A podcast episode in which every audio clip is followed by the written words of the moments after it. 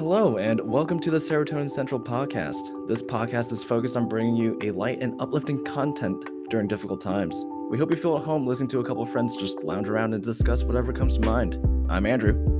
And I'm Mary Kate. Hello. Wow, it's been a minute. Yes, it has. Now, to be clear for everyone listening, Andrew and I have talked since the last time you all heard us talk. It's not like we're good friends or anything like that. But wow, how have you been, buddy? Well, let's see. The last time Mary Kay and I have hung out all together was actually your wedding, and that was a very fun time. It's been a hot minute since, right? Yeah. I got married back in November. I know we were kind of on a roll, and then, you know, I think it's just safe to say 2020 happened. 2020 happened. Yep. Yeah, 2020 happened. I think like the second half of 2020 just kind of was a thing that prevented me from focusing on a whole lot else other than just A, getting through the year, and B, getting married. I thought, because so much time has passed since our last episode, it might be fun to just, you know, get on here and talk about what we've been up to since we last spoke, and what our dear friends listening can expect from us moving forward, because it's new year. Same us, to be honest. Remember when everyone's like, 2020 is going to be my year. No. Right, exactly. Wow, we really got. We did get got. When was our last episode? I think that was July, give or take. Simpler times. It was definitely simpler times. Okay, wow. So I guess we'll catch up the audience and our other listeners out there. So as you guys noticed, Mary Kay got married. It's probably been, 6-ish months since we last recorded the podcast. I got a new 3D printer. That's been fun. I've been printing stuff around left and right kind of thing. Mary Kay, I don't think I showed you pictures of it, but I print out like Tortoros, and one of them took 9 hours to print kind of thing. I kind of forgot how long it takes to like 3D print stuff. Oh my God.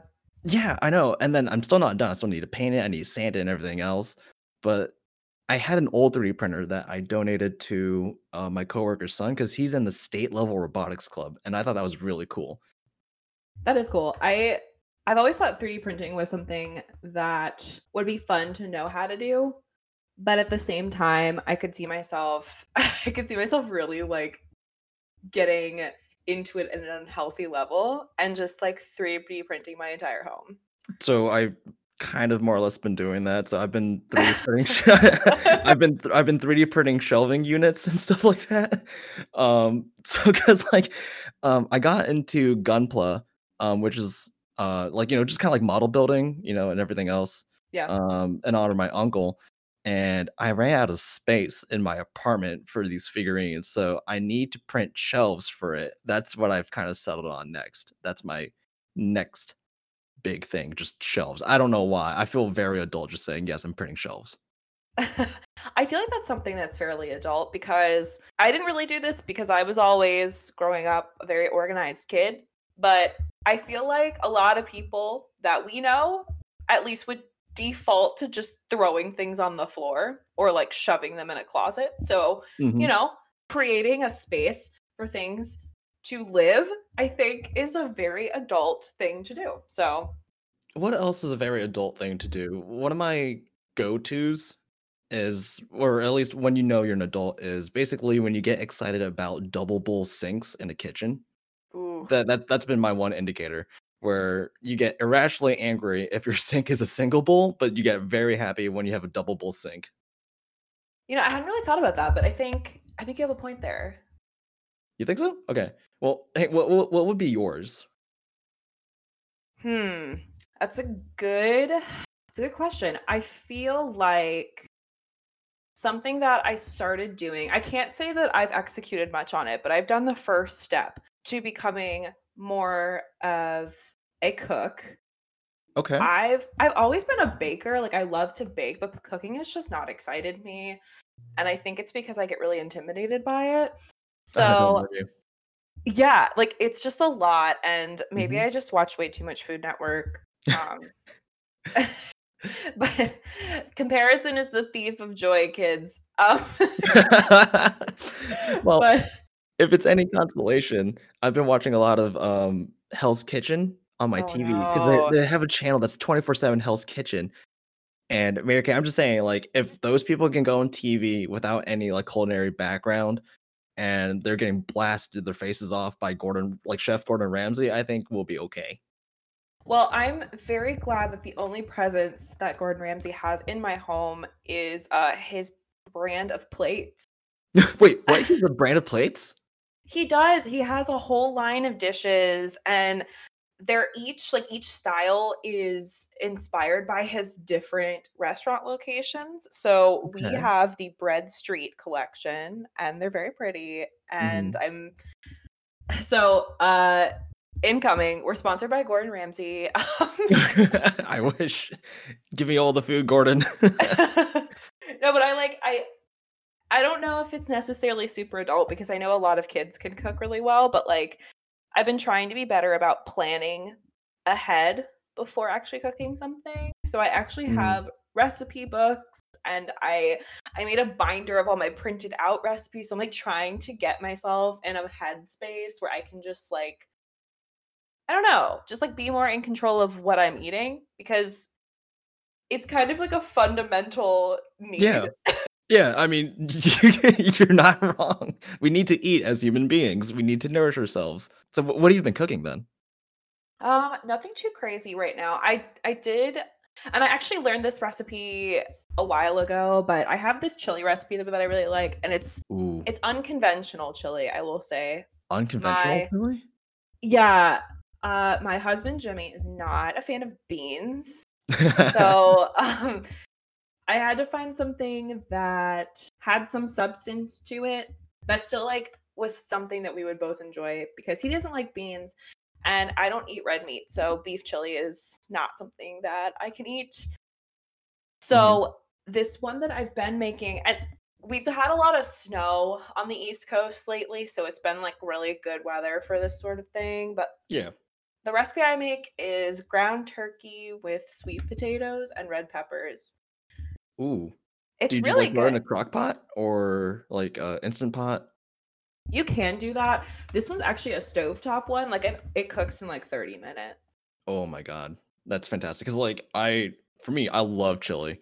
My mom actually brought over some leftover chili yesterday, and cause it was right before the snow hit and everything, so I was just on my couch just eating warm chili and just watching some Gordon Ramsay just yell at chefs for cooking raw food, cooking raw scallops, and I'm just like, yes, Gordon Ramsay, tell them, and I'm just eating food that not even I made. Yeah, it's a lot easier to deflect. You're not wrong. On the topic of like adulting, since you know we've hit our quarter life crisis, I guess we might as well make the episode about turning 25. For most people that are turning 25 and like that turned 25 in 2020, most of it was robbed by the pandemic. What do you think people should be pulling away going from 25 into their 30s and whatnot? Like, what do you think the next steps are for us? Ooh, I like this. Well, as the elder between the two of us, because I turned 26 in 2020. Old. I feel like I have the authority to speak on this matter. I mean, I think probably the biggest thing that I've been able to take out of the past year or so is just not take myself too seriously. I think, and we talked about this, I believe, on our last episode. Yep, but we did. Just because we have a lot of indoor time and, we're working from home, most of us still, I shouldn't even say most of us, but a lot of us are still working from home. Mm-hmm. There's a lot of internalized pressure to always be productive. I think I'm at a point now where I try to not put as much pressure on myself to always be doing something. Mm-hmm. And I think, or at least I hope, that can carry way beyond whatever our new environment is once we're all vaccinated and we can, start to figure out what new normalcy will look like. My hope for myself and people in our age demographic that is that we'll just be able to live. I mean, life's too short to go too fast. Yeah. I think this is my takeaway. Mm-hmm. But yeah, do you have any thoughts on this? I asked the question, but I didn't really have any idea what I wanted, because when I turned 25, it was in April, so like peak pandemic, it was the beginning of the lockdown. I had no idea what I wanted to do. And I think you and I talked about like mental health in the first episode, and then we talked about it with Sam in the last episode. But pulling all my experiences away from turning 25, it's kind of learning a more healthier application of independence kind of thing, and boundary setting with people, your friends, and most importantly yourself, actually, because the pandemic kind of revealed a lot to people about how they act about themselves, how they think about themselves, because we're just stuck at home, we're just thinking about life constantly. But for me, pulling away from 25, it really made me realize the importance of mental health. That's a good point, because we're getting to a point now, I feel like, with this upcoming generation of people, Gen Z, being, quite frankly, a lot better about talking about these things than mm-hmm. we were, or our parents, because everybody seems to be more in tune to their needs. And we're getting to a point where self-awareness is more of a goal for a lot of us. It does make it challenging when there are limitations to the help we can receive and the accessibility of what is needed to get to a better place is sometimes a really big challenge for people. And I think mm-hmm. that's something that is important to consider when we talk about, where we want to be in, 5 years, 3 years, whatever, to just keep everything in perspective. If I could sit Joe Biden and Kamala Harris down tomorrow, I think one thing that I would definitely want to bring up is that mental health needs to be taken, in my opinion, a lot more seriously mm-hmm. in our country, especially because we do have this culture of being very individualistic and success driven.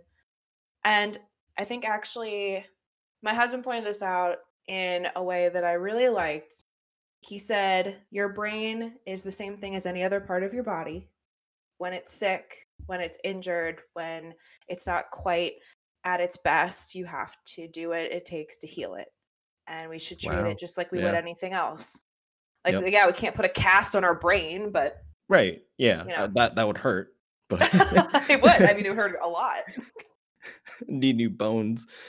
Yeah, that's actually a really good point. And I think we are making strides as a nation to address those concerns of mental health, because I think we're slowly trying to turn around that stigma of, oh, you're not feeling well in the head. Oh, how dare you take medication? Like, I don't hear that being said as much. Like, I don't doubt that people are still trying to knock it down, but I'm very happy that people are starting to open their eyes and like, oh my God, yes, let's get you help. Let's get you the...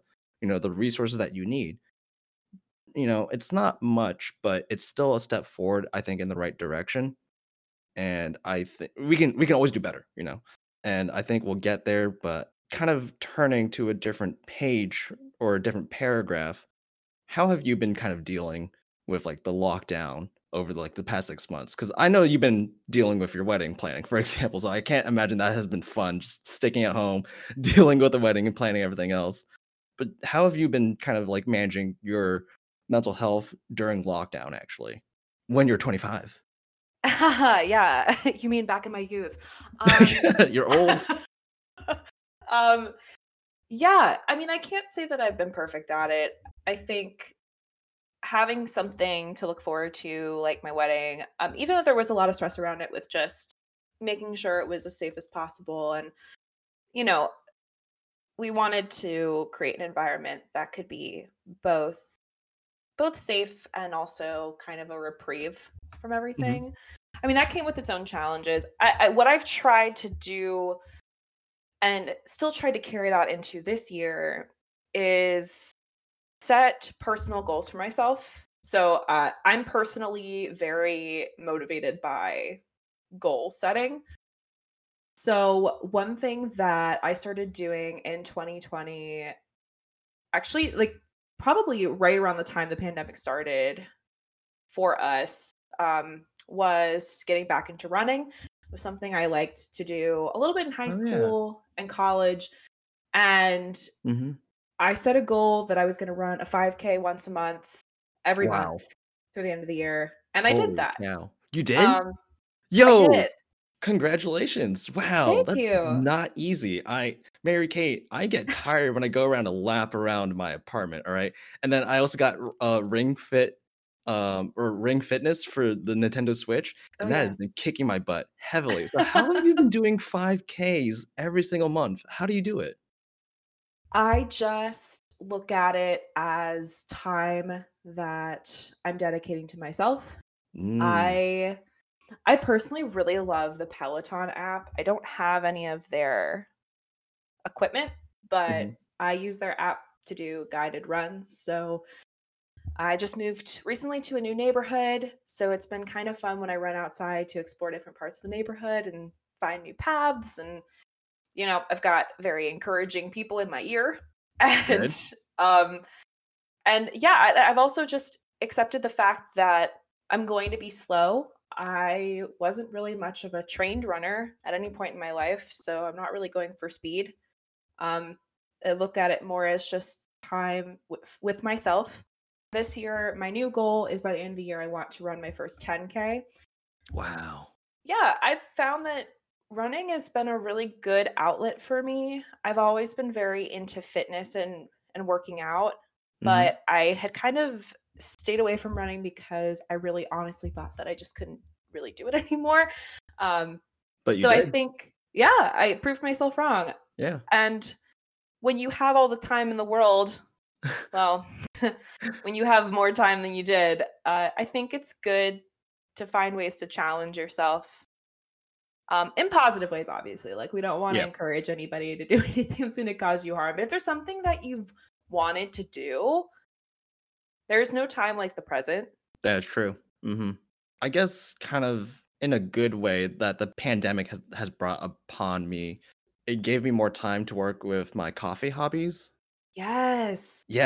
So my friend and I, we started a subscription with Trade Coffee. Not sponsored, but go check them out, please. They're fantastic. They ethically source their beans from a bunch of different vendors and local roasteries in the United States. So I think 2 months ago, I had a roaster deliver me a couple of beans from their roastery in Floyd, Virginia, and it's been fantastic.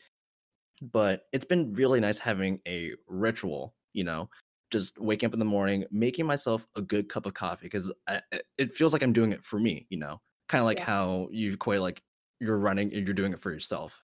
And sometimes I mess up. I don't make a good cup of coffee, but I'm not trying to kind of equate like running to making a cup of coffee. Those are very different things, but mentality wise, just the act of doing something for yourself, taking the time to be like, I want this for myself, and not necessarily in a selfish way, because we're not putting anyone else down. Right. But taking the time out of your day to just take care of yourself and just be like, you know, I kind of want this, you know, I'm going to do this. I kind of feel like it's almost, if you think about it, like when you get on a plane, and they say, if the oxygen mask drops, be sure to make sure your mask is on before helping someone else. I feel like it's kind of the same thing. Really, just any given situation. Like, in order to be your best self for others, you need to be your best self for yourself. Yep. Okay, so I love that you're getting back into the coffee stuff, because I remember how excited you were when you started doing this. Have you considered kind of setting any goals for yourself around this in 2021? Or do you have an idea of kind of where you want to take it now that you started back up again? Oh, wow. Goodness. That's a really good question. You know, I've always kind of dreamt for myself, if I had all the time in the world and all the money, or, you know, if I had more courage, I would say. I would love to start my own coffee delivery business or like a little coffee bar somewhere in Virginia. I'm not sure where.